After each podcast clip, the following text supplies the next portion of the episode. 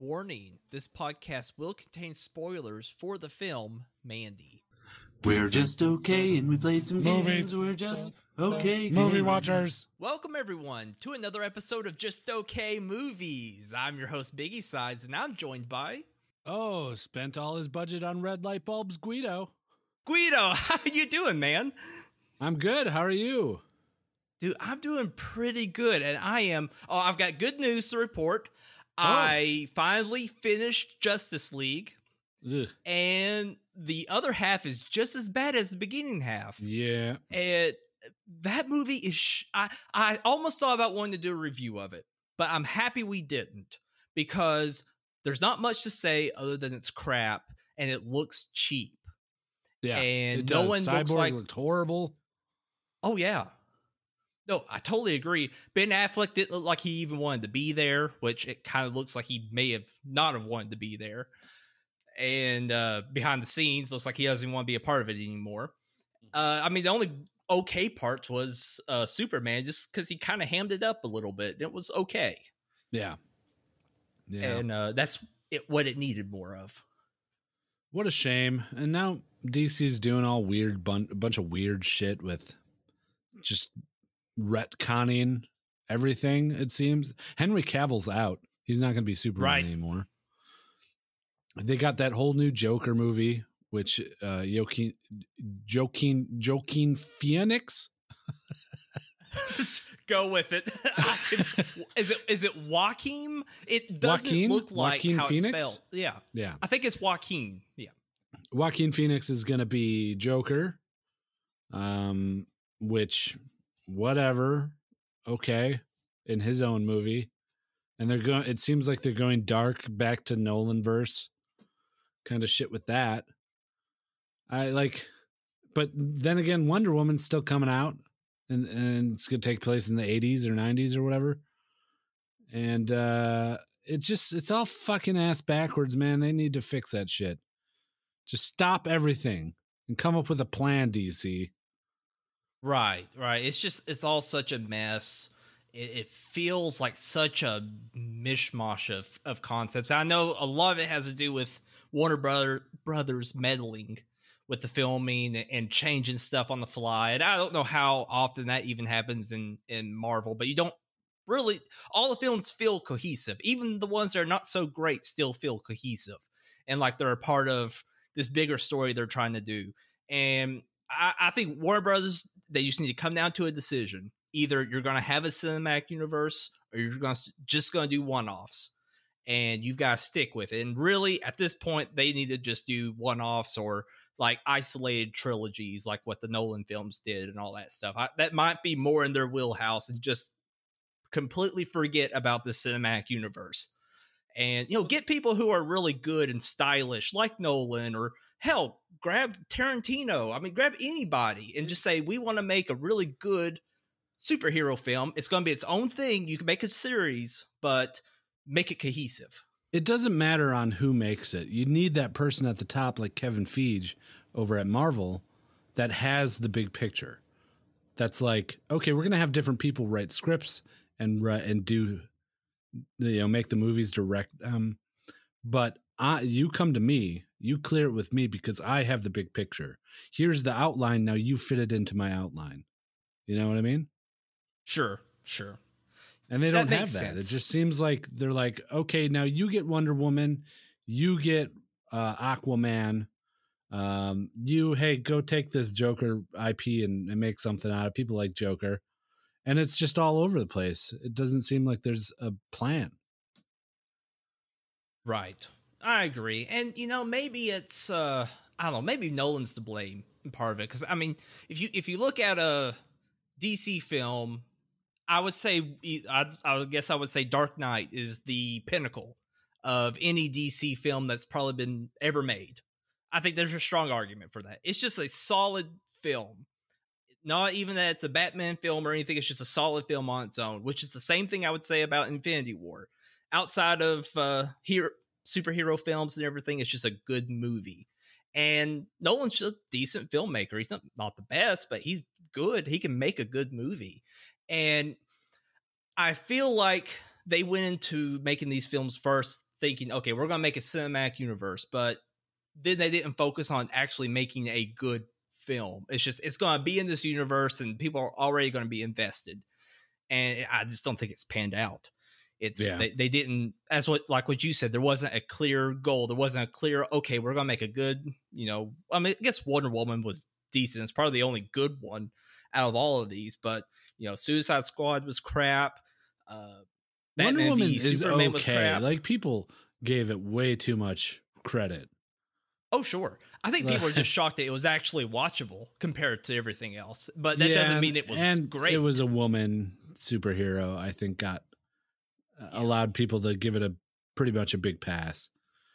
right, right. I agree, and I mean that's the same thing I we've kind of said about uh, Black Panthers. I just don't think it was that great of a film, but people really look to that character as enjoying that character and and his plot and everything. And that's good. Go for it. But uh, but yeah, I, I agree. Wonder Woman kind of. I think it was more like, oh, they actually made something that was watchable. Oh, that means it's great, and that's no, no, it's still not a great film at all. There's just it was actually competently made, and that's like the bare minimum of being an actually okay film. Yeah. But uh, but yeah, should, you know, uh, they should go back and go with their original plan and get my our boy Nicolas Cage in there as as the uh, Superman. why not? You know, Yeah. Nicolas Cage. I have a love of him. Like I just I love him as an actor, not because he's necessarily good, but he is truly unique as an actor. Like I I can't think of anyone like, you know, think like Chris Pine. I mean, he's just kind of typical white guy. You know, you could kind of fit any film he's in, you could put someone else in there and probably wouldn't have that much of an effect. But Nicolas Cage, like if he's even him kind of bullshitting his way through the film, he's still kind of iconic in just being completely awful. But he could also be very, very good, like Raising Arizona or or any other film. Uh, uh, you know, he he can be excellent. He can be really bad, but either way, it's very enjoyable. Wh- whichever Yeah, he- side he- of the coin you get. He pulls off crazy really well, and he manages to fit that in even when the character doesn't call for it. Yeah, exactly. like he always feels a little off. Ju- Just Right. just enough where you notice it. I don't know, maybe it's his look. He's he's got a very unique uh face. So maybe that's why or his mannerisms, just the way he talks, but he always feels a little off in every role and that just makes it wonderful. And I guess that segues in pretty well with what we're going to be talking about today. Unless you got to watch anything interesting or uh, no, man, I'm here Guido. to talk about one movie and one movie only.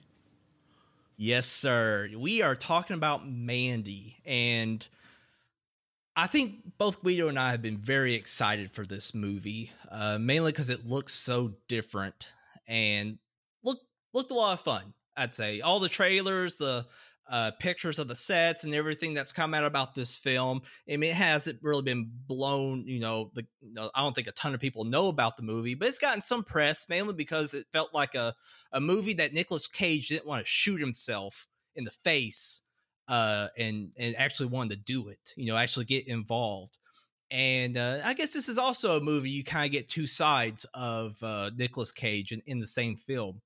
But uh, let's go ahead and talk about the uh, just the, the the synopsis. I guess what's the story about, and we could probably sum it up very quickly.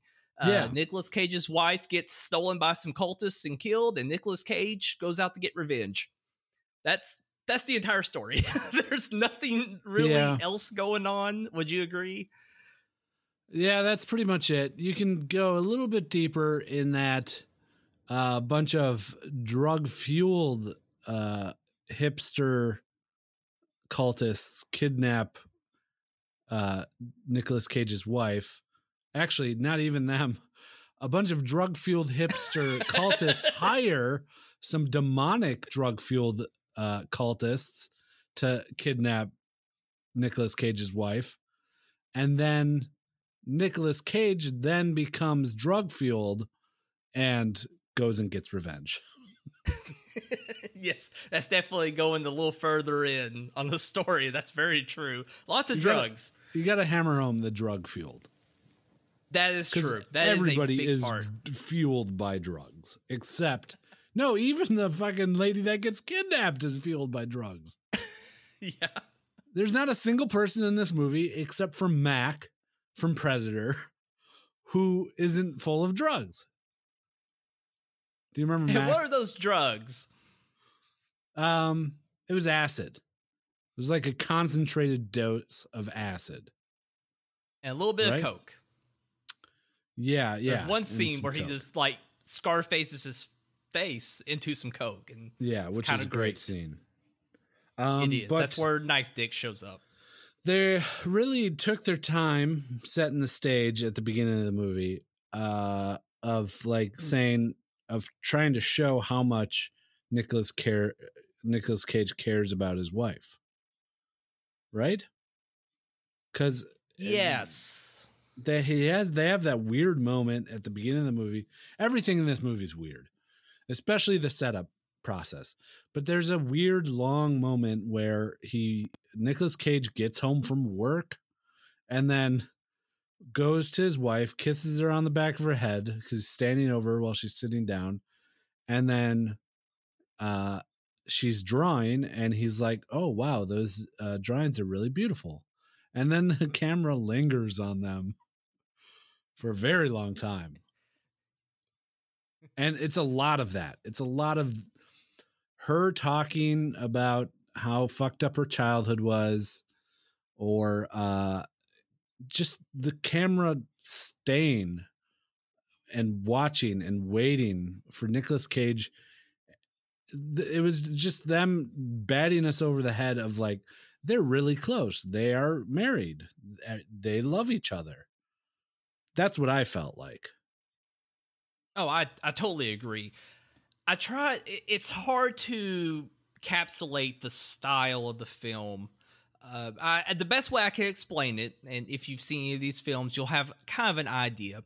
It's like a mix between the film uh, Only God Forgives, in the way that it's long shots, very colorful shots of kind of stories happening kind of silently, small sentences. It's more of like the emotion that the characters are feeling in the scene and the um setting they're in kind of telling the story mix that with like more of a grindhouse kind of uh real rough uh filming you know a lot of shaky cameras at, at parts you know cameras real uh, i guess you could say guerrilla style filming at certain parts with how the camera's positioned which is great for those scenes but it's very stylized uh like what Guido's talking about with those scenes, the camera's kind of just focused in on them. It's silent. They're maybe saying like two to three sentences, and yeah a lot of it's very like, "I saw this in my dream," yeah or things like that. And Nicolas Cage isn't saying anything. He's just kind of standing there. Nicolas Cage has probably, and I'm not lying, he probably has about nine lines in this movie. You're not lying. He barely talks, and if he does, it's about four words. Right. in in the sentence like it's you you're not getting really any kind of dialogue that's why the settings and the the music and the atmosphere especially the color are kind of help depicting what's going on in the story and uh, so very very stylized in in that aspect which I i, felt there- loved I, I there thought it was refreshing There were two very different tones to this movie, and it's almost pretty much at the halfway mark uh, where they switch. And the first bit, it feels it feels like you're watching a dream. You know, it feels like like that like someone just went to sleep and they're like they they came to you and they said biggie size we got a new machine here watch this watch we hooked it up to this person that's sleeping watch it watch this television. It's what they're dreaming right now.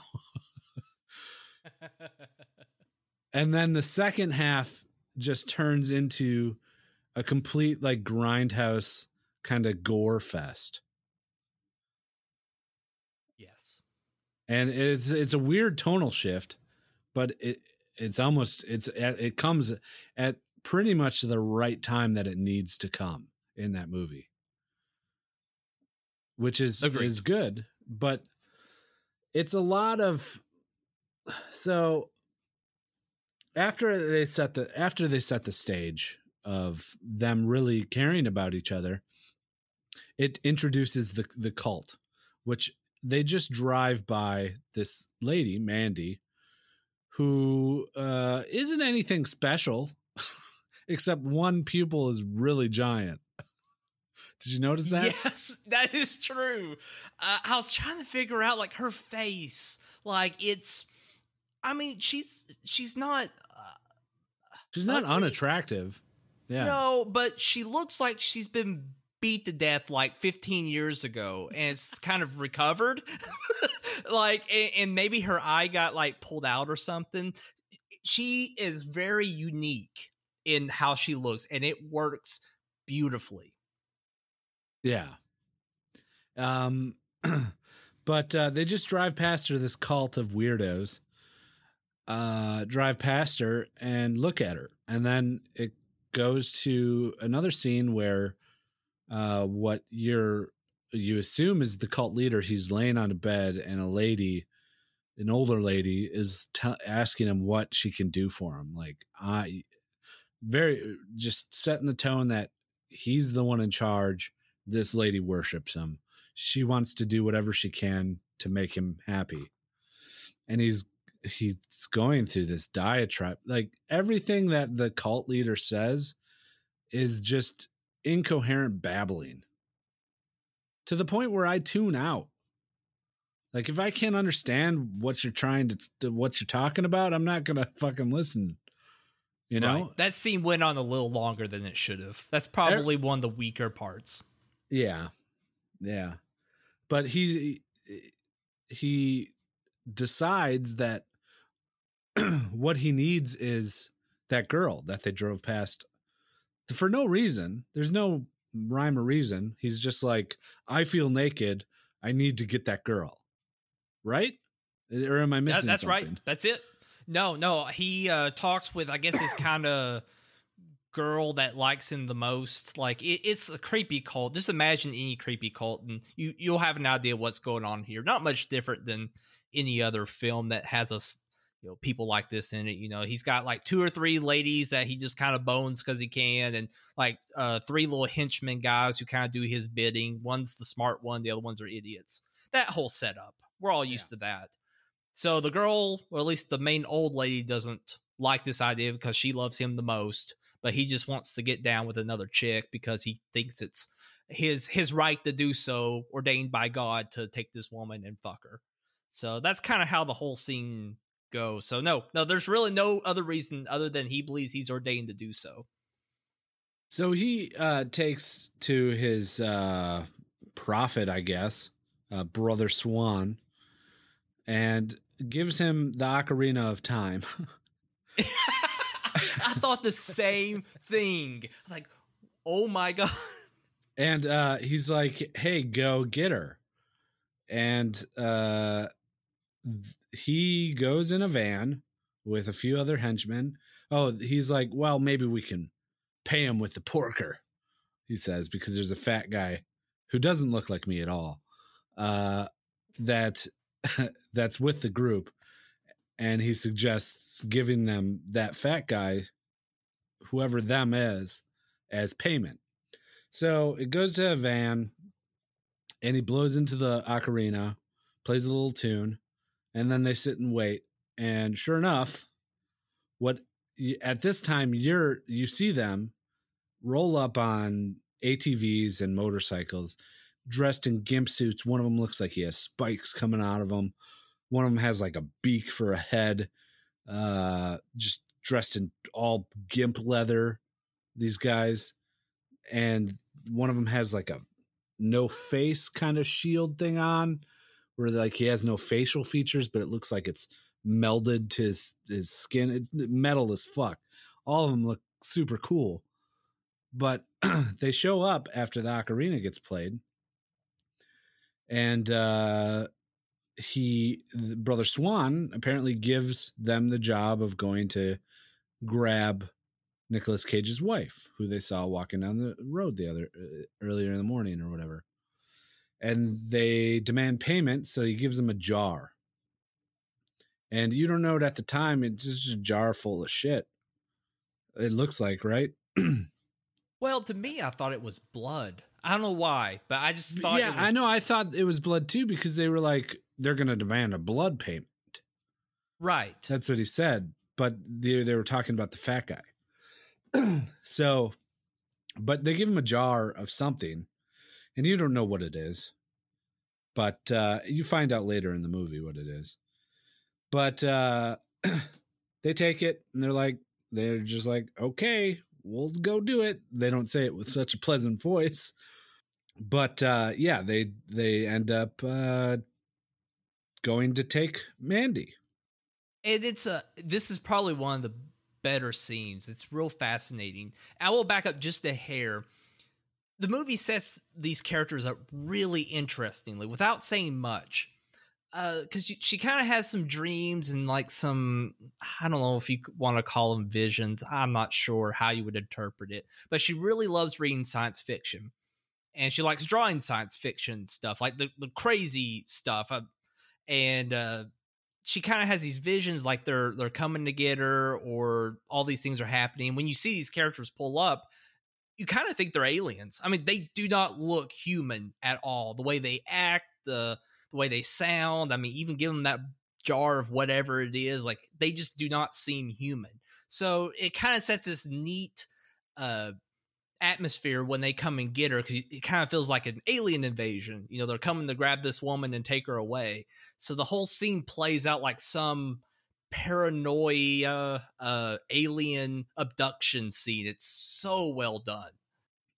I felt that that that the kidnapping scene almost went on just a hair too long. Sure. Sure, I could agree Eh, with that. And it was a lot of strobe lights. It was a lot of Nicolas Cage and Mandy on the ground, face down, looking at each other while uh, strobing light is showing these demon like figures grasping at them. And then the fat guy getting pulled away. that part was hilarious. Yeah. just s- shot. He's like leaning up against the window for some reason, like just a Right. small little window, and you just see him like shoot his hands back and like go like the no face like, pull into the "Ah." darkness. that was kind of comical. Uh, di- didn't fit with the scene at all, but I agree. They kind of. It's real creepy. I will have to say it did go on a hair too long. I agree with that, but it was very to me it was very unsettling. Uh, Everything how- up to this point goes on too long, I felt. I don't know if I I don't know if I would agree uh, because I I felt like I felt like it did a good job setting the tone because the only way this film was going to set the tone was not necessarily with the story because not a lot of dialogue's going on, but with how eerie the setting felt because they're out in the middle of the woods. I guess I should, probably should have explained that first. They're out in the middle of nowhere in this Yeah. like little cabin thing, and so is the cult. They're they're just far away from everything, so that makes it already a little bit creepy. And Nicolas Cage at and night. M- Nicolas Cage and Mandy live at Crystal Crystal Lake, which is a callback what- to Uh, Friday the Thirteenth, isn't it? yeah Friday the Thirteenth. I was Camp I was Lake. wondering that. Yeah, that was kind of that was a good touch. Um, so the setting's already creepy, and there's a lot of night shots where it's just, I mean, it looks like you're out in the woods. It's pitch black, so it's already a little creepy. One of my Uh, favorite shots in the movie is right before the kidnapping. It shows uh like a night shot of the forest. You see the forest. And then a bright red light comes on and you see the silhouettes in the forest of the demon dudes that are about to take Mandy. Do you remember this shot? Yes. Yes, I do. was super that was a nice shot. But there's They tons used- of that. There's so much of that cool. Just like everything in this movie looks cool. It does. That's why it feels like it's shot like guerrilla style, is because a lot of the lighting that happens in the woods is by tail lights and headlights. And that's just, especially the tail lights shot, just looks so nice and so refreshing. Just uh, feeling so, you know, so natural. And Yeah. I gotta give it props on that. The lighting and everything in a lot of these scenes just felt so nice because you know getting used to Infinity War and Star Wars and everything, where everything's pumped up, it's oversaturated. It's nice just to have something as simple as a flashlight lighting, you know, your way in a dark as fuck forest just feels so like a breath of fresh air. And this film does a great job with that kind of lighting. And uh, to the point where those scenes where like where they're being taken, it's creepy because you can't see everything that's going on because Right. uh, you just have like the moonlight lighting uh, Nicolas Cage and that chick's face when something's happening to him. We're not totally sure. That just makes it even more creepy. Yeah, it leaves a lot up to the imagination, which is good. It does. Oh yeah, definitely. And uh but I would agree, and that's kind of my fear of the first half of the film. For some people, and how I guess we'll talk more about later about recommending this because it's a very stylized film that really takes its time to set the tone of of kind of what the what the story is going to be at least during that portion and it's definitely not for everyone and so it's hard to recommend it just on that half alone but if you enjoy well done lighting well done shooting some good acting overall uh you know decent then you know it's just it, it's wonderful it's so refreshing Yeah. Yeah, definitely looks great. And I think that's what carries this movie is how well it looks. So, uh they kidnap them and uh Mandy wakes up, she's tied to a chair in a kitchen. And uh the uh old lady that was asking the cult leader what he could do or what she could do uh, she takes an eyedropper and she drops some sort of liquid into the eye of Mandy, and uh, then proceeds. i assumed to, it was acid Yeah, I assumed it can you drop acid, acid, too. in your eye i figured you could I think so. Um, and then she takes out a giant wasp Out oh of, a god out of a beaker of some sort and has it sting Mandy on the neck. And I'm talking the size of my hand, the wasp is. So uh you can only assume, you gather from this that they're drugging her for some reason. Uh uh you Yeah, don't know what's going on at this point. No, you don't. I mean, at this point, all you know is Cult Guy wants to probably fuck her or wants her around. So when she's tied up and getting eye drops, which may be acid, may not be, I don't know. And then I agree, this larger than life thing stinging her in the neck, and it looks great. Like the the makeup, everything, whoever uh, made that wart on her neck, like it looks legit and terrifyingly painful. And uh, so, yeah, at this point, you're like, oh, God, why the fuck did they want her? Yeah. well, you're about to get the answer, I guess, when uh, they lead her into a room and she's drugged out of her gourd. And uh, it translates to the audience because it makes the audience feel like they're drugged out of their gourd. As uh, they kneel her down, and all the cult members are in a dark, black lit room while the cult leader is standing before her and is just giving her this nonsensical diatribe about how he's God and how everybody should worship him and it's just like a lot of yammering nonsense goes on a while. I say that scene's probably a solid uh, twelve to maybe fifteen minutes if you include the stinging and everything. It it's a long time.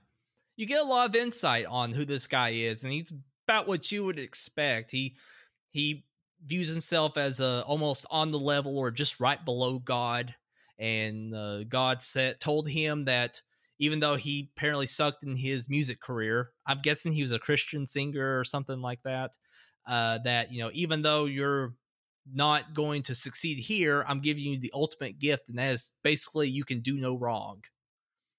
And that's pretty creepy in itself, especially in the tone he talks. He keeps like the same level of of tone while he talks about everything, and Yeah. it is so mesmerizing because of the visuals because you're kind of viewing it from her perspective like not her line of well on part of it you do but like the picture is all wavy and colorful like you're like you're tripping on acid i would assume yeah and especially when he turns the music on it just gets even more like trippy. There's one scene in particular that I loved.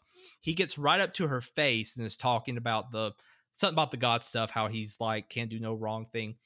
And for certain parts of that of that the scene where you're looking at his face, they transpose her face over his, so you can kind of see her reaction to what he's saying. And it is such an awesome visual, like straight from the 70s and 80s. It is so wonderfully done and so subtle that you would almost, you know, if I was in theater, I guess I would still notice it, but I don't know. I feel like if you, You just weren't paying attention, you wouldn't notice it 100%.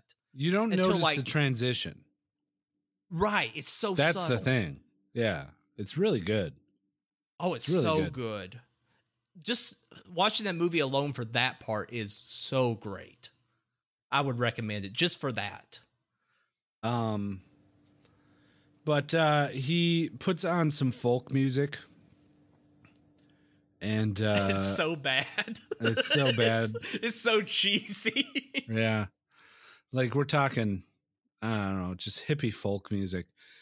And uh he's wearing a robe and he opens up his robe and he's naked. His his wanger's sticking out there. And uh this folk music is going on and he starts jerking off after this diatribe that he gave. and uh Mandy who's who's uh just fucking drugged out of her gourd starts cracking up. Just laughing her ass off at him because it's ridiculous. It's ridiculous what he's saying and what he's doing. He's jerking off well folk music and he just talked about how he's got it's it's dumb. And the whole time every t- shot you've seen her in before this mandy she's wearing like a metal shirt like iron maiden or slayer you know what have you metallica. Um so just going by her thoughts is it's even more absurd because it's fucking folk music. It's not even fucking metal dude right. Right. That that's a good point you bring up because she is wearing I think it's Iron Maiden. Sure, I didn't think about that. That's all that is also an interesting contrast. Uh yeah, very neat. This- this Um, film has lots of layers. yeah so he jerks off he's yelling he's laughing at her or she's laughing at her he gets upset obviously and uh then it cuts to Nicolas Cage who's uh bound with razor wire on his hands and uh in his mouth. And it looks tight. It's on there tight. Like he had to suffer a little bit to play this little part i feel. Yes. Yeah, it did not look comfortable. no It- it because it's into his mouth. Like he if he were to put his he'd be chomp he'd be chomping on razor wire. Yeah. Yeah. He, I mean, yeah, he couldn't even shut his mouth if he wanted to. I mean, it looked uh, very painful. So I give him props for that. That's you know, good commitment. Yeah, and uh he's there. They stab him with a dagger, which I thought would be play a bigger part when they brought it out. They're like, "We, this is from the depths of of Beelzebub," or I don't know. They're just talking nonsense, but making Yeah. it sound like the dagger was important, and they stab him with it right in the ribs. And uh then uh they bring out uh a bag, like a large sack, and there's a body in it. And they hang it up right in front of them. They douse it with gasoline and they set it on fire. Now, this part, I didn't like, I thought there was more to this because they bring out the bag and you don't know who's in it. You know, there's a body it's body shaped. You assume as the audience that it's Mandy, but you don't know. You don't see for sure. And uh, they hang it up in front of them and they set it on fire. And the whole time that she's on fire, I'm thinking that it's not her. Like they're just tricking him. They're just fucking with him. Did you get that impression? No, I didn't get that at all. I thought from the way that they set it up, because they're like going into their house and like doing stuff in there, and I was like, okay, they're just gonna like burn all of their possessions or something. And then when they like flop the bag there, I'm like, that doesn't. I mean, they didn't have much in the house, so maybe that's all their important stuff. But then when they hung it up, everything like, oh no, that's a, that's a body. And uh, I was like, it's got to be Mandy. If it's a body, it's got to be her. She's the only other important person in this whole film. And uh, no, that whole scene was executed. I mean, apparently, since we both got two different reactions from Yeah. it, when it's like the the the big uh, driver of the story, that maybe it wasn't executed the the cleanest. I mean, he makes it pretty clear he's pissed off at her, and he's going to go do something. And I and that's the only reason why I thought, okay, if it's not their stuff for whatever reason, then it's got to be her. But it's not done to as as well as they probably could have done it to make it real clear because you are kind of sitting there wondering what what's going on exactly. But then they start saying, "Oh, she's a whore," and you know she's not worth shit. And I'm like, okay, well they're burning her, of course, and that's going to be what will drive him over the edge and progress the plot. But uh, but no, they could have done a better job with that scene. But I will say my favorite part, one of my favorite uh, parts of that scene was I might be jumping ahead just a hair. Uh, when Nicolas Cage actually gets free, uh, he goes over to the bag and there's like a uh, dust or I guess ashes, and it's like shaped like her skull, and then the wind kind of hits it and blows it away. I thought that was a nice little touch. It was, it was a, a good little scene. Like, you know, she's right there, and I mean, she's just being carried away, and it just kind of tugs at you a little bit. Uh, That that's kind of painful, but really well shot, and the the um, the lighting and everything there was beautiful. Yeah. Um that's when I started it started to dawn on me that it was Mandy in there when in the ashes cuz it showed her face. Right, And- that's true. And um yeah, I don't know. Mm, He did a good job reacting to his wife dying during this whole thing. But uh the, the ultimate what we came here, what what we paid the ticket price for is about to happen. and uh, that's Nick Cage. He gets out, he goes home, and he's in he's in his bot or he's in some tidy whities and a and a shirt with a tiger on it, like a baseball shirt with a tiger on it. And um, he grabs a bottle of vodka. His hands are all torn up because he was bound by razor wire. His face is all bloody. His sides bloody. And he grabs a bottle of vodka, or what you assume is a clear liquor. He goes into the bathroom and just has a good five minute Nicolas Cage meltdown. glorious absolutely glorious. One of the best mental breakdowns i have ever seen on film. I mean it was everything we wanted out of a batshit crazy moment and this is just the beginning. I kind of wish he kept that intensity through more of the film. It falls off a hair we'll get to that.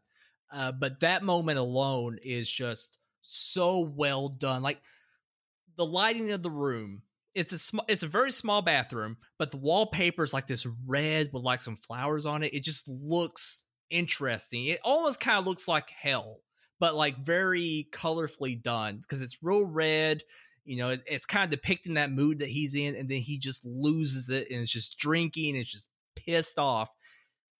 It's just well done with whoever decided to shoot it in that scene and with that wallpaper and everything. So beautifully done Yeah. he's uh he's crying and he's pouring uh alcohol on his wounds. He's drinking the alcohol straight from the bottle, big chugs, grabbing his neck because it's it hurts while he's drinking it and then pouring it more on his wounds and then like uh getting angry just shouting you know uh just guttural noises and then he like sits down and he starts sobbing. Like very pathetic sobbing. And then he pours more alcohol on his wounds and he gets angry again. It's super it's so fun. It's fun to see him do that. It and you know that that whoever's directing that this movie was just like okay, Nick Cage, go do Nick Cage stuff now. Yes. I don't think they had to di- give him much direction for this scene. No, no, he is. It feels so real. Like if you were going through that same situation, like I'm sure that's. I kind of put myself in his shoes. I probably would be pissed. I mean, just that feeling of you couldn't do anything. You couldn't do anything to save the one person of the whole world you loved. You just had to see her die, like in a most painful fashion, with a bunch of idiots, you know, mocking you and beating you and you know, it'd be the most vulnerable time of your entire life, and you couldn't do a damn thing about it. And you're just mad at them, mad at yourself, sad.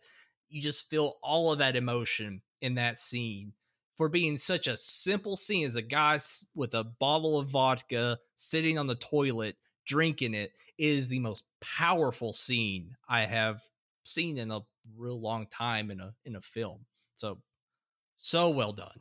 I, I I can't say enough good things about just that part alone. Yeah, it was good. um and uh he kind of cleans himself up and then uh goes to a trailer in the woods where uh Mac from Predator is. if you remember the movie Predator, there's a character named Mac.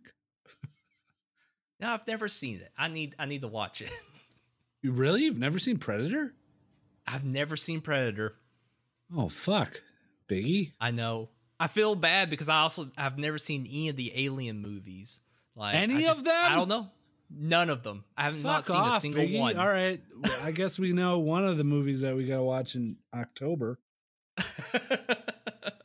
it's one of those things. It's like I I don't have anything against watching them. I've just never been like, yeah, let's watch it. Um so uh he goes to Mac and uh Mac's in the trailer. And I don't really understand why he went there. Oh, he went there to get his crossbow. Yes, Which has called name. the Reaper. I think. Yeah. I think it's a Reaper, and it's interesting because I believe, unless I'm going crazy, when she first gets into that room with the cult leader, where she laughs at his uh at his dick, he asks her something like, "What What's your vision? What did you see?" Like I guess when they first put the drops in or something like that, and she mentions something about the Reaper is coming, and I'm like, "Ooh, that. that's." It was real subtle. I'm like, "Ooh, that's neat." And then when he said, uh, "I need the Reaper" from the guy in the trailer, like, "Ooh, that's fascinating. What's what's that?" And it's a crossbow. It's a pretty awesome crossbow. Yeah, it's pretty cool. But then uh Mac gives him like he's he's like, "What happened?" And Nick Cage said they burned her alive. And uh Mac just has all the information. He knows everything going on. Yeah, he's like, "Oh, well, it must have been this uh group of bikers. They uh, people see them from I've seen them once from a distance. They're like demons. They kill for fun. Uh it must have been them. But they they also have uh this hippie guy, this cult leader. Um and uh he supplies them with uh acid. And it's a super strong acid special kind of acid. And uh you could probably find him. And that's pretty much the scene. He just acts there's this one character that acts as like almost like the person that write wrote the script was like, "Oh shit. I don't think people are going to know what the fuck's going on right now." and he's like, "What do I do?" I'll just put an old black guy in there and he'll give all the sage advice. And that's to his what they credit, did. though, he was great. Like his tone and everything was so creepy. I I kind of I kind of love that scene. I loved a lot of scenes in this film. I'll probably keep saying every scene's my favorite, but I did really like his character a lot, and uh, just the way he said everything. It was super unsettling and creepy, and it was just a wonderful scene. But that's basically what he was. The get everyone who may have missed something caught up. And then uh, Nick Cage says, "Okay, well, uh, got all the information I need, and he goes back to his uh, foundry. Yes.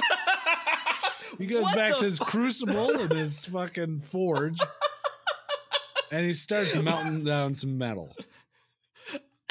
Now, this is one part I uh I, I kind of chuckled to myself more later when you kind of see the finished product. But uh the guy just cuts trees. The very beginning, we just see him cutting down trees, and so he's a lumberjack. That's his job.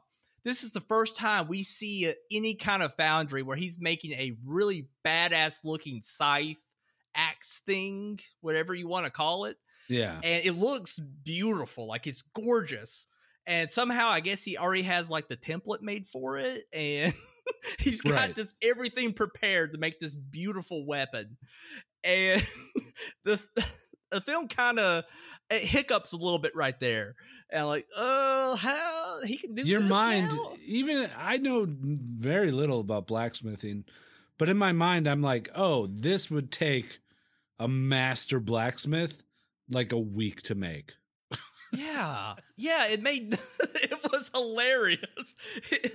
That was the first little bit of camp that kind of shows up from a pretty artistically made film. I mean, other than the cult people, that was a little campy.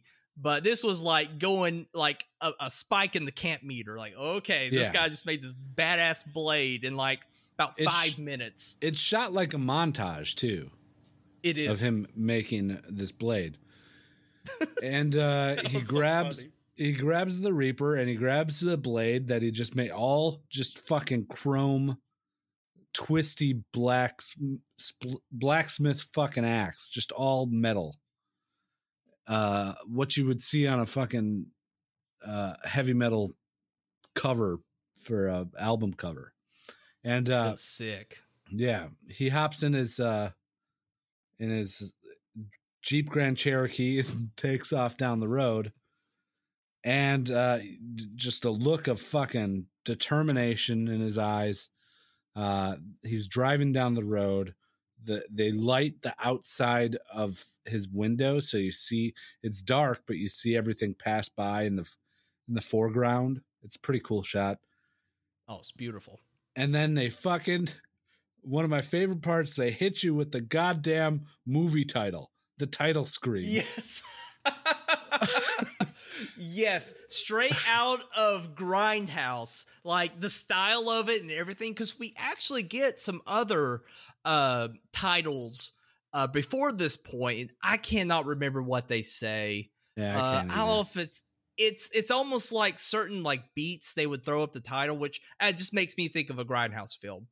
And uh, yeah, then finally at that point they hit you with the Mandy, and uh, it's it's it's pretty uh, it's charming, very charming. It is and you're like oh the movie's starting Yes, it's kind of how you feel too yeah, Um, it is. uh and uh it starts an onslaught of just fucking Nick Cage getting revenge. And this is halfway through the movie. If not more. It's like the third act. Yes, yes, and the start of the third act. And it's just now it's just nick cage. He has one thing on his mind and that's to kill everyone that had a part of kidnapping and killing mandy. And he starts with the demons. He starts with the three demons that uh kidnapped her.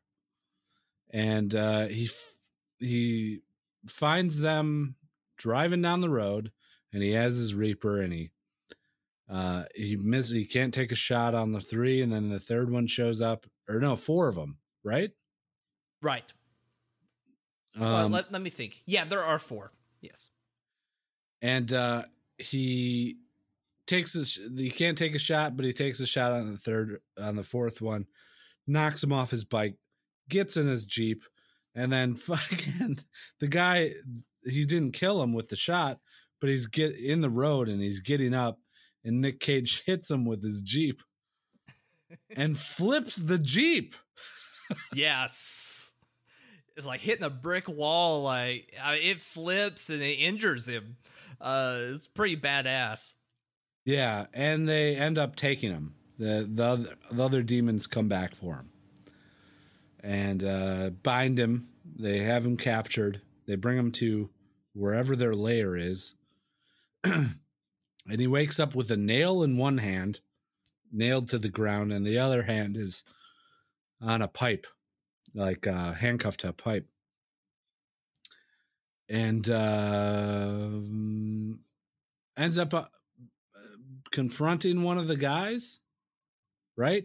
And the Yeah, what happened? It, he's pretty injured at this point, so he's kind of limited on how fast he can get out of this. He notices that the you know the old trope of the the pipe being kind of loose, so he can kind of jiggle it free, but he keeps getting the attention of the the of the biker guy, so he's having to kind of keep the biker guy's attention so he doesn't notice what he's doing with his hand trying to get free from the pipe. So then eventually, oh, go ahead. the biker guy is punching him, you know, while he's Right. bound, and uh, he ends up taking a knife and slashing him in the chest, um, cutting open his shirt, which is going to play a part later on. Yes. um, and he says that was my favorite shirt. And he's Nicolas Cage is upset that his shirt is cut. But uh, yeah, he gets the pipe free and clocks the dude and throws him into a pit that he's sitting next to. Yeah, I wasn't sure if this was like a a uh, automotive building where you know they have like the pit where you go and work, but that pit was way too deep. Like, Yeah, it was a pretty far. I would say like what, like fifteen feet or whatever. Like he it just was like fell a good four Mississippi before he heard the thud right, of the body hitting the pavement below. right. I don't know, some sort of drainage thing. I just got no idea. It was pretty cool. Yeah. And uh, he gets out, he finds a box cutter. He pulls his hand free of the nail that's in the ground and uh, finds a box cutter and approaches a guy. uh, or what you think is a guy, I don't know. He's there's porn on. He's he goes well. First, he finds some bodies. One of the bodies uh, seems okay. It's not like mutilated, except there's a lot of blood around his butt. Oh yeah. what the fuck? And uh, then he goes into the living room, which you assume is living. It's all dank and dark, and uh, sees porn on the television. And there's a guy there who's I couldn't really tell what he was doing. Was he masturbating? Uh, I don't think so. I mean, he's got that massive amount of coke, so I think he snorted that in one shot. I think he was just sitting there because that's when we finally see that he's got a knife where his dick is. yeah. And that's probably one of the coolest things I've ever seen clothing Yeah, wise. Like, like it's just like this. Yeah, it was pretty cool. And it wasn't even just like a straight knife, it was like slightly cocked down, like where the handle is. Yeah, it was cocked So, all right. like, it was cocked, ready to go, man. It was the coolest thing. Like knife dick, beautiful. Yeah. And uh Nick Cage is trying to sneak up on him, but he the guy who's snorting coke and watching porn with the gimp suit on and the knife dick sees a reflection, ends up flipping him into a coffee table. Um and then like goes to stab him with his knife dick, but ends up missing and gets it stuck in the floor. yes, I forgot about that. And then uh, Nick Cage takes the box cutter and slashes his throat. The guy just ends up spewing fucking blood all over Nick Cage's face while he laughs at him. Fucking metal as shit. Dude, he's loving it. It's so great. Yeah. Uh, he ends up getting up, and there's a third one. And apparently it was the one in the pit. So maybe there were only three of them total. Yeah, I think you're right. There may have just been three. Um, and the one in the pit, he gets up, and uh, does he do the coke before the guy shows yes. up? Uh, no, Yeah. he does the coke after he kills Knife Dick. Okay, so he gets up, he finds a mirror, like a shard of mirror, just a pile of coke, and jams it right into his nose and just snorts it. Honks it down. And then the the other guy who fell down the pit apparently shows up. And it's the best line in the movie. He says it twice uh while he's uh stabbing him right what does he stab him with Uh, did he have his axe by that point? I can't. I can't remember if Oh, he'd yeah, already he found it, it. again. but i don't think he used it no he found it after anyways he ends up killing the guy and he says he says in the typical nick cage fashion that was my favorite shirt he says it twice that was my favorite shirt and uh, well he's killing the the gimp dude it's Dude, great He loves that shirt. He it's a great the shirt. I don't blame him. You understand later why it's his favorite. And like I don't even remember. He has a Was it- flashback, oh, and it, yes. was wearing that shirt when he met her. that's right. When he met Mandy. Um, but then he gets his axe back. He finds it hidden. Uh, he finds the Reaper, the crossbow, and he's looking around the kitchen for other stuff. He finds the jar that the people paid the demons with, and uh, kind of opens it, sniffs it, doesn't know what it is, sticks his finger in, and then puts it in his mouth, and has some sort of weird like reaction. It hits him. it's so great. it's flashes of just destruction, I'd say. Yeah. And then his Well, it's like his face melts off, like Raiders of the Lost Ark style, and like Yeah. all this crazy shit happens. and it's all quick, still just flashes of eh, like atom bombs or whatever. And uh it goes back to him and his eye his pupils dilate to the size of his like his whole iris. And uh he he just gets a taste of what these demon guys were on. Which is the special acid that they referred to earlier. Um Which the demons got, demon guys, they like chug it, and he just had like a little taste of it. So it just kind of lets you know that these guys are like genuinely fucked up. I mean, they they do seem like aliens, and from what he saw from one little taste, you can kind of see why they're they're just fucked out of their minds. Right. Um, so there must have been four because he uh, leaves the house and uh, he's looking through the Reaper and he sees another uh, another one standing by a burning car. That's And he, he lines up the shot with the Reaper and takes it, hits him right in the neck. Guy spewing blood, but he doesn't go down. Nick Cage doesn't give a approaches. Yeah. Nick Cage approaches him and they end up having a, a fight. Does he fight? He fights with the axe, right? He does. I can't remember what the other guy used. Uh, he picks up something. Uh, I don't I know if it's like remember. a piece of metal or a chain or something like that. Well, Nick Cage downs him. Uh, and now he has his sights set on the uh, cult le- the cult members. But first, he's going to take a stop at the guy that's making all this acid. And there's a whole scene of Nick Cage walking in to the guy that's making the acid. And the guy has a tiger in a cage and a gun. I didn't understand this scene. Did you? No, no, this scene made no real sense.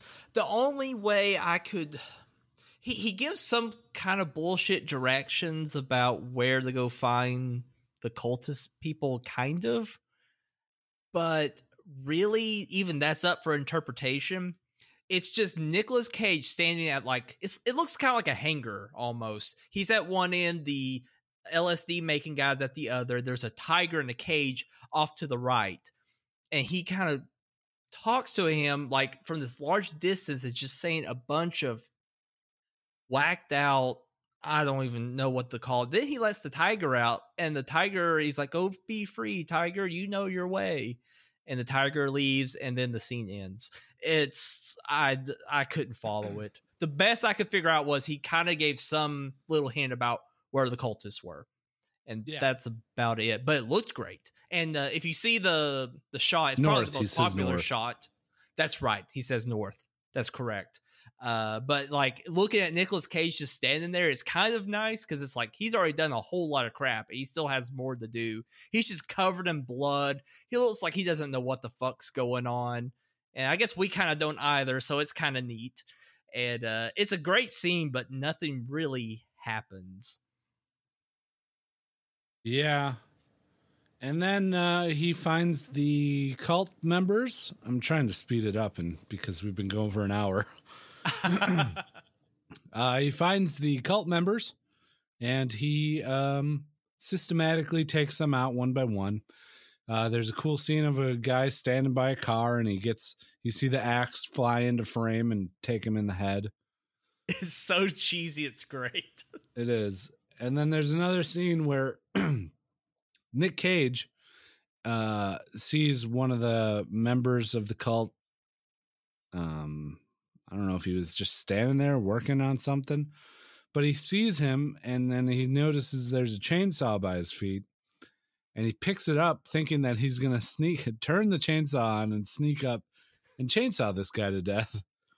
So he yanks the cord and he can't get it to start. And of course, the guy notices that there's a person trying to char- start a chainsaw. And uh, he, uh, the other guy ends up having a chainsaw of his own. And it's about it's twice, even three times the size of the one that Nick Cage has. it was so Um, Oh my lord. anyways, they um, end up having a chainsaw fight, which I was a little disappointed. You didn't end up getting the payoff of of Nick Cage taking a chainsaw and just cutting the guy in half because they're Yeah. fighting, and one of them drops a chainsaw, and the cultist he ends up knocking him onto the chainsaw. And he, there's this scene from Eagle, like it's an eagle eye scene, a shot right above him and uh, you just see the guy writhing as he's laying on the blade, and blood is spraying out from the edges. Yeah. Uh, that was what I was a little disappointed in. Like, I agree with you. I really wanted him to just like jam it into him and just like cut him in half. Like, that's what you were really, really wanting. Because at this point, you're still pissed at what they did to her. I can't remember. I think he was kind of the weird looking one that was just laughing the whole time. So you're already kind of pissed at him. right. And um, I think if it was set up better, like like a little more elaborately, it would have been a cool death. But you know, you got Nick Cage like looking batshit crazy. You want him to just to jam that thing straight to like his crotch or his stomach and just you know go up or down, whichever way or both. But you just don't you don't really get it. But you know, it's okay. It's kind of cool seeing him like laying on it and dying, but it could have been set up a little bit better. yeah, the fight choreography was nothing to write home about either. No, They were just taking No. swings at each other. Before this, actually, the first cult member that he runs into is brother Swan, who uh, he run he finds him on the road and just basically uh, puts him up against a tree, sits him down on his butt, and then takes the ed the butt end of his axe, which is also a blade, puts it in his mouth while he's talking because his brother Swan likes to talk, and then presses presses it yes. and uh shows in graphic detail uh the guy getting the the axe handle through the mouth into the tree behind him um pretty pretty cool scene i guess in terms of deaths It was. I don't. I really don't think any of it was CGI. I think they may have used a a model or or whatever. It could have been CGI. I'm not sure, but it looked real. However, they did it. It was nice. yeah No, i think it was all practical effects they didn't didn't seem like they had a budget for much cgi Right. Yeah, I'm pretty Um, sure it was a practical effect. So then he gets to church Uh, finds that old batshit lady um, inside of it as he's making his way down hallways. He's, you can tell he's exhausted. And it's also just Nick Cage. At this point, you're just watching zombie Nick Cage. He has no emotion, nothing on his face. Uh, he's just walking slowly, taking out these these guys, these cult members, and uh, encounters this old old broad who promises him sex like he's never had before. Yeah. Uh, that was her like Weird. bargaining chip. She was like, you know, the cult leader, he says that I do stuff that no other woman can do. And then it cuts. It cuts to the cult leader. And you see him standing there and he's shouting, like, you don't deserve to be here. I'm a god. And you don't see Nick Cage yet because the first thing that you notice that his presence, that he's there, is the head of the old lady getting thrown at the feet of the cult leader, which is pretty funny, I guess. It is. You wanted her to die. She was a bitch. Yeah. And the cult leader panic. He like freaks out. He doesn't like this. He even offers to suck his dick. Well, so he gets two offers for some sex. yeah. But no, he he like panics at the head and ends up kicking it away. yes. and then Nick Cage approaches him and uh the whole time he's going on a spiel. More babbling about how he's God and how he you know, he should be kneeling at his feet and uh but then Nick Cage like puts him or puts him down, pushes him or holds him down. And he's kneeling. The cult leader's kneeling in front of Nick Cage. and uh yeah, the cult leader ends up he's like, I'll he's like, I'm a god, you should be kneeling at at, at my feet. I'll suck your dick, man. Don't hurt me. I'm a god though, but you should be down here. Yeah, And, he uh, gets like he like wimps out because he's like, "I'll suck your dick, don't kill me." But then he gets like so sinister that it's it's creepy. Yeah. And Nick Cage at this point has had enough, grabs his head with his demon acid rage fueled rage powering him and uh grabs his head in both hands and just squeezes and fucking watermelons it. I don't know how I felt about that death. I'm not I'm not so sure. I don't know. It wasn't super satisfying. No, it wasn't. I don't know. It, it just didn't feel right. Like I was really hoping he just like lay him down and like just like whack his head off. Maybe they've done it too many times at this point. They just want to do something different. The effect looked cool because it, it was definitely a practical effect. Because like his, it- it's just so cartoony though. I think that's the part that got me. Like his eyes pop out and like his brain just like squishes and explodes. It, it's very very cartoony. Like you would see in like uh uh what's that uh Tales from the Crypt or something yeah. it, it just didn't feel as real as the other things that had happened and uh, maybe that's what what didn't make it very satisfying right. but yeah they're in like the setting was cool because they're like in like a well or something like he's just in this like cylindrical brick thing underground and it's real colorful and it's it's fascinating And then uh he starts it all on fire, burns it down. Yep. Nick Cage does. Drives away in a car and uh turns to look. His face covered in blood, sees Mandy sitting next to him. Um it's a shot of Mandy's face, and then there's a shot. It goes back to a shot of Nick Cage, and he's got this crazy fucking smile on his face. His eyes are wide. His face is red from blood, and it's just the white of his eyes and the white of his teeth. It's the best smile I have ever seen in my whole life. Like it's so creepy and looks almost genuine for Nicolas Cage. Like he was genuinely happy to see her there. And I'm going to try to find a screenshot of it and and put it in our uh, tweet message, uh, just so everyone can see it because it, it is a sight to behold. Excellent. and uh, that's it. That's Mandy. There's there's a few there's a few scenes in it that are like cartoon animated that I don't know what they're trying to convey, but I can't even remember any of the specifics about the animated parts. But they're very No. short. They're about a minute long, Yeah. and there's three of them maybe. Yeah. Yeah, I believe there were three. Yeah, there's one. The only one I could remember was she like it's in like this like high science fiction style and uh where she's on like some weird planet and she's she's completely naked. And for one scene in particular, she comes across this dead animal and like pulls a piece of it out. And every time her eyes go green or her hair kind of goes crazy and then he wakes up.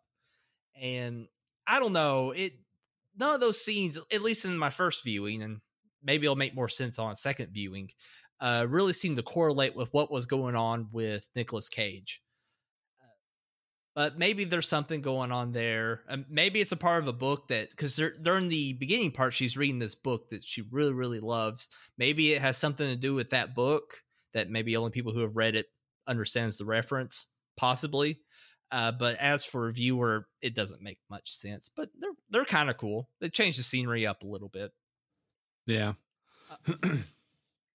But I would say it's hard for me to recommend this movie. As much as I personally, I guess we'll talk about that. I really love this movie. I thoroughly enjoyed it. I got everything I wanted out of it. Uh, definitely lived up to my expectations. I don't know if it exceeded it. Maybe just a hair. May- uh, More so in the um, uh, filming, like the style. I love the lighting. I love the scenes or the uh, the uh, backgrounds wherever they were filming just looked fantastic in the houses and the cultist places. It all looked really good. Um, it probably could have sped up a little bit at the beginning. It probably drug on a little bit too long. Much like this But I- episode. I know, I know. We're at an hour 15. this is a long one. Um, but ultimately, I think it's a really, really good film. I would recommend anyone watching it. Uh, if you like a slow burn film that really takes its time to get you into that atmosphere, not a lot said to really uh, flesh out the story, but it's more the setting, the style, uh, is what really tells the story up until you get to more of the action scenes. But even then, I wouldn't say the action scenes alone are enough to watch the movie. They're okay, and he has some good freak out points, but it's really the scenery and the mood that make this film really, really good. Yeah. Um I don't know, man. I was wondering that through this don't know, whole thing. I'm like, I don't know if if it would be your cup of tea or not. Um Because There's I would there's not elements this- of it th- that I like. And I wouldn't call this movie a slow burn. It's more like a fucking light switch. You know? It's it's a fucking matchstick. Because okay, uh the burn comes very fast. And uh right at the end of the movie. But um it, my whole thing is it was shot wonderfully. All the lighting, it, it's stylized. It looks cool. There's so many, like you take a just a still, a screen cap of pretty much any point in the movie, and it's gonna look cool. So you, uh, credit it due where uh, credit is deserved for that. It's just it looks great. Everything about it, every each shot has so much heart in it and uh, style, and it looks cool. Um, if you, but that aside, if you strip any all that away, it's a pretty shitty movie. Yes, yes, I agree. I agree. The the filming, the setting, the camera work, the the lighting, all that stuff is what makes that movie even watchable or like how I feel a, a really good movie. But yes, if you take any of those pieces away, even just one piece, it would drastically bring down the quality of the film. Uh, especially the the lighting. Like that just plays a huge role in telling the mood and the feelings of the characters and and kind of getting you into that world. Uh, so I would I would totally agree with that. Uh, Um, everything together, it's good, but you can't take one piece out and say, "Ooh, it would just turn to crap." But the fight choreography was poor. Like the gore was okay, I guess. It wasn't anything special. And the payoff on some of the gore, which, you know, I'm expecting a lot because they built it up so much. I'm expecting some fucking crazy ass scenes. You don't get it. You don't get that payoff. Uh I felt the first two acts drone on and on, and it's a lot of just listening to nonsense. You're listening to the ramblings of a madman, and it you can only do that. I can only do that for so long. I, I thought the story was just it was. Uh, they're all on drugs. That's the story. and now Nicolas Cage is on drugs too. Everyone's on drugs. Um the the story is so shallow and just not good. None of the dialogue makes sense. There's scenes that don't make sense. Um there's scenes that are uh chaotic for wrong reasons and just uh kind of flop around and uh it's just like it uh, it it wasn't good it wasn't enjoyable to watch it was enjoyable to look at but it wasn't enjoyable to watch for me Okay. Okay. Wow, wow. We are both on different ends then. That's okay though. That's fascinating. No, I, agree with a lot of what you said. And um, you know, anyone who have th- that kind of criticism, I would totally agree. There's a lot of scenes that just go on for too long. It would have been nice if they fleshed out the um uh, dialogue maybe a little bit more. Didn't have it so convoluted. I mean, especially the scene where he meets the LSD guy. That goes on for a while and it really slows down the film. They could just cut that out completely, and there would have been no effect on the entire story. Probably would have made the movie a little better, a little more focused.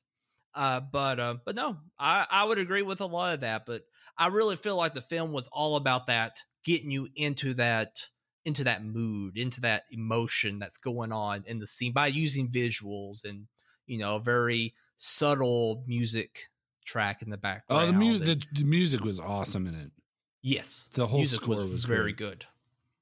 I was shocked. That's the part I expected to be shit, and it was actually really well done. Uh, but well, that's Mandy. Um, I, Guido thought it was shit, and I kind of liked it. i didn't think it was shit i thought it was just like it was it wasn't good it was like a solid five for me out of ten okay. you know just kind of a, a movie that you th- you throw on i like i didn't i didn't walk away with anything from it but i wouldn't i'm not disappointed i watched it Good. Well, that, you know that's definitely fair. Definitely fair. I guess I'd probably give it like a seven and a half, eight maybe.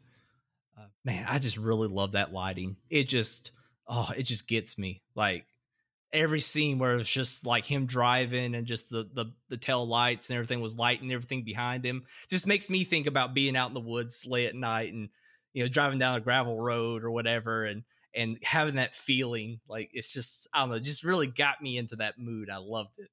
But uh, but hey, we actually have two voicemails. You want to go ahead and knock them out real quick? yeah let's do it i think All that it's just right. yeah we'll see what these are here's the first one Hey, Just Okay Movies, Bellsprout here with my review of Mandy. And you might find that during this review, why they called me the Pony Boy in high school, because I'm a little hoarse. So I didn't really like the movie Mandy very much, and if I was to easily summarize why, I'd say it comes down to a matter of misexecution.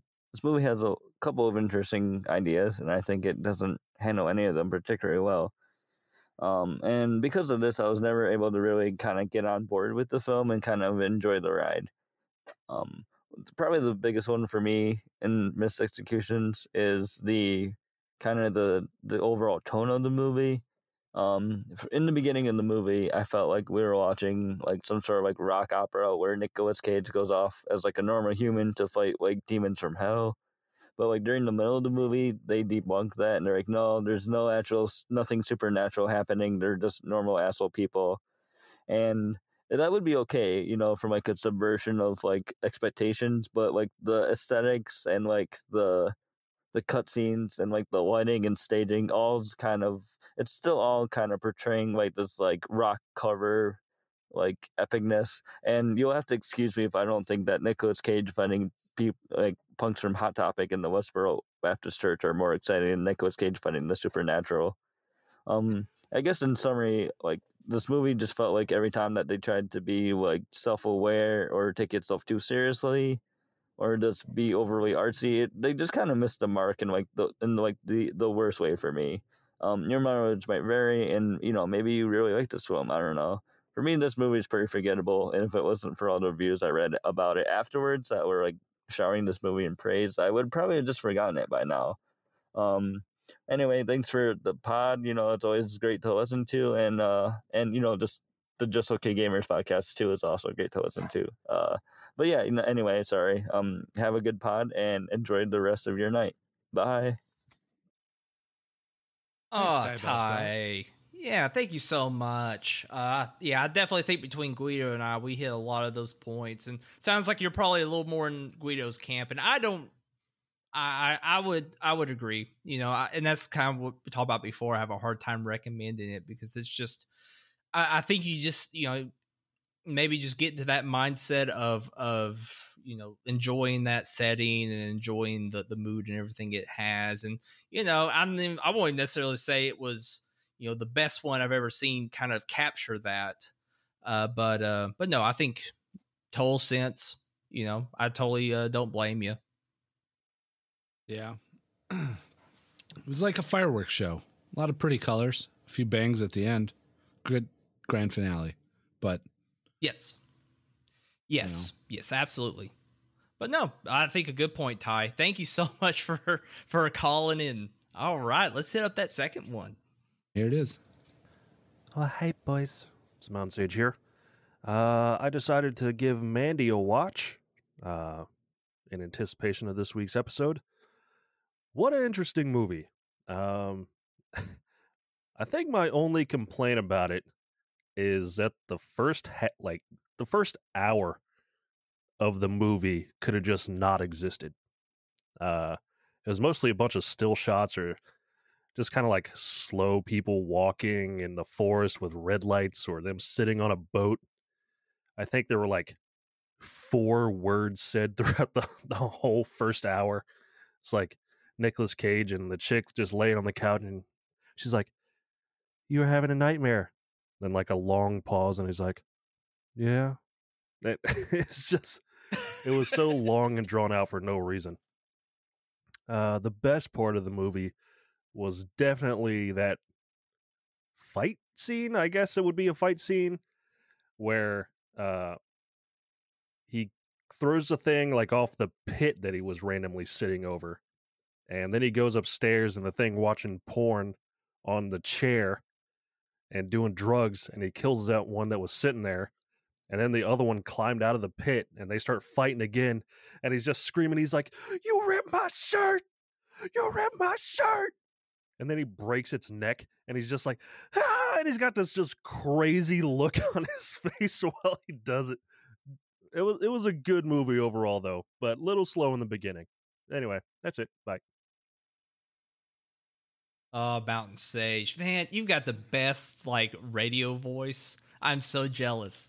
No, I uh, I agree. no, that is a wonderful scene.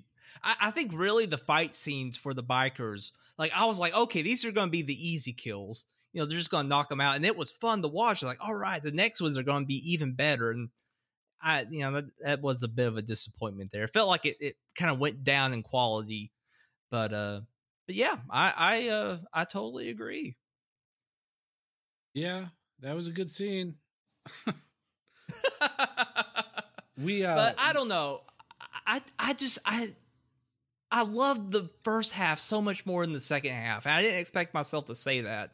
and it's it was just such a good setup. And um, I don't know, I must I must just I'm definitely sounds like I'm in the minority there. Uh, no, based on the reviews, the glowing reviews of this movie, uh, a lot of people are in your camp. and But, that uh, shocks me a little bit. I, I'm, I think maybe it's gotten a little too much praise, and I'm not sure if it's just because of the time it's come out that you know this is kind of a, uh, one of the more, I mean, I hate to say artsy, but in some ways it kind of is. Uh, films that's come out lately, and that's why it's gotten so much praise. I think it's probably scored a little too high on Rotten Tomatoes. They probably need to knock it down another 10, 15 percent to be about right. 94 is pretty high, and I don't think the film's quite that good. Right. Yeah. Uh I actually I purchased it on Amazon. You can get it on Amazon.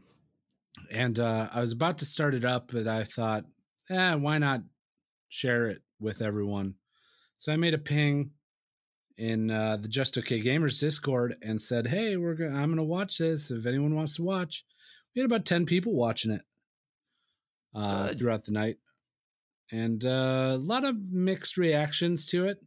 I think most people were just like, yeah, it was all right, I guess. uh, yeah, very interesting. Uh, Megan and I watched it, and uh, Megan just kept laughing at the movie, especially when he showed um, her his dick. Like she just busted out laughing, and uh, I mean, it was a pretty funny scene. Like just all of a sudden, he's just derobing, and there's just schlong right there.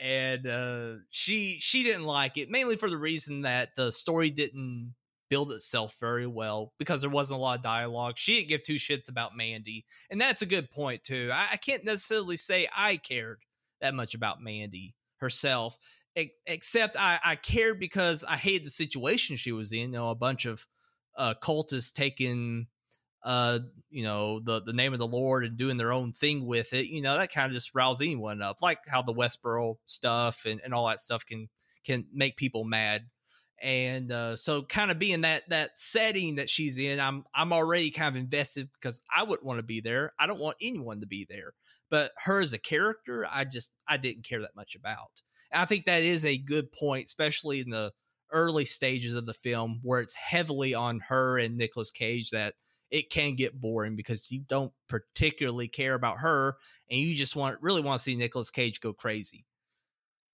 Yeah, that's what I was there for. And I got it. And me too. Yeah. Yeah. Could use a bit more. I, I would like them to turn it up another notch after fighting Knife Dick and everyone. It Yeah. felt like it started falling a little off there. You No, it was if you're weird. After do he- that. After he took the psycho concentrated acid juice, he he calmed down. He just turned into a zombie. agree. Yes. Yes. Like I expected after he snorted the coke, he's gonna be even crazier. Like that makes sense. And uh but no, yeah, I agree. After he took the LSD, he he kind of mellowed out a little bit. Other than he looked crazy as fuck, but he just didn't act like how he looked. Anybody But- can look crazy with their face caked in dried blood. a little coke in their beard. Yeah. Yes, that's true. That's true. Well, you know what? Let's go ahead and rate this movie real quick before we get to two hours. All right. So if you're uh, wanting to stop the pod, look at the list uh, before we continue, you can go to justokmovies.com, scroll about halfway down the page, and click on our uh, JOKM Top Films of All Time link. That will take you to our IMDb page where we have every film we reviewed listed out, and we are up to about, oh my goodness, 19 movies. So, plenty of room to put this film in. And honestly, it's tough. It's very, very tough for me to decide where I want this film. Because part of me, I would want it in like the top four. But I have to think a little more realistically that some of the films we have in the top four, top five, I would definitely sit down and watch again. No question. And I'm not so sure if I would. As much as I love Mandy, I do not know if I would sit down and watch it again. I probably would, but I would think twice. Whereas some of these, like I mean, hell, I'd even watch Solo again. I'd watch definitely watch RoboCop. I don't know how many times I've seen RoboCop, but I don't know if I'd watch Mandy again. So I kind of factoring that into my review, and I would probably put it. And I know you were going to completely disagree, Guido, but I would put it right above Black Panther and below Moana. And that would be the number nine slot. Okay. Yeah, I think I think we need to get away from using uh rewatchability as a litmus. Why? I th- because there's really great movies that I only want to watch once. You know what I mean? Okay. Sure. And there's really bad movies that I can watch over and over like old dogs and get enjoyment out of. Sure. I would agree with that. Um, okay. Okay. Let so- me think about it. Taking that rewatchability, I would I don't know. I would probably still put it about the same spot. I mean, kind of looking at some of these other well, shit, we have Deadpool 2 at 7. This film's way better than Deadpool. then we have Moana at 8, which was just a really solid film. Um Our list is I- fucked up. our I guess list is pretty fucked. Put it wherever Our list you is want. pretty fucked. um, I'm I'm probably gonna still put it right above uh, Black Panther. That's that's kind of where I feel comfortable. Okay. Um I'm not too far off. I think I'd probably just put it I'd put it after Swiss Army Man at the number Okay. 12 spot. Okay, That's all probably right. where So I'd you would it. so you would put it right above Rogue One. Yeah, I guess in the middle of the pack. I don't know, man. This list is getting too unwieldy. like there's Yeah. no rhyme or reason to it. we, we've been discussing uh different ways we can rework this list. I like it because it's so unique. but it's starting to get where I feel like I'm doing a major disservice to some of these films. Like, I mean, first and foremost, uh Baron Munchausen should not be that low. I mean, it's a solid film that is definitely much better than uh let's see, uh Deadpool 2.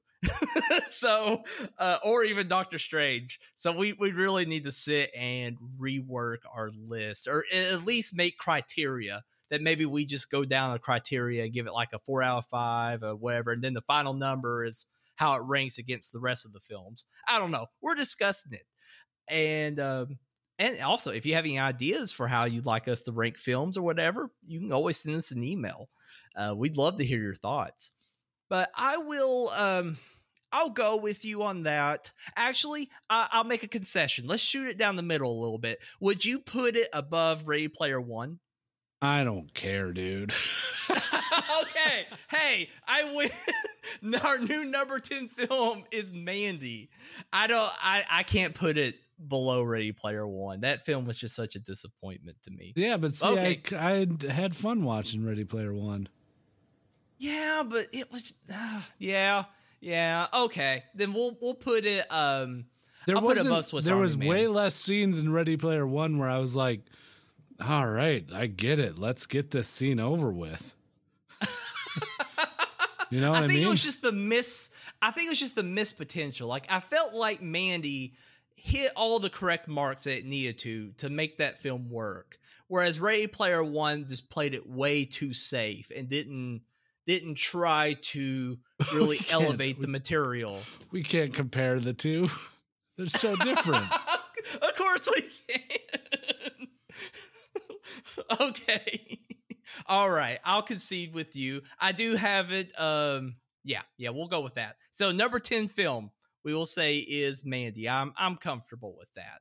Well, if you'd like to share your thoughts on Mandy or share your thoughts on our really fucked up list of films that I'm I'm kind of proud of, uh, please shoot us an email at justokmovies at gmail.com. Feel free to also send us a tweet at justokmovies.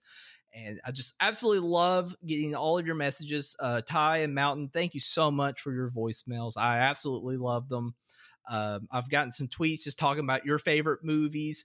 Uh, we talked about one with the Boondock Saints. I am sorry, I can't remember who uh, we were chatting about it. Talk about our favorite scenes, and it was fun. It's a fun movie as well. So I love getting your correspondence. And you know what, guys? We'll come back at you next week. Thank you so much for listening. Love you all. See ya. Bye.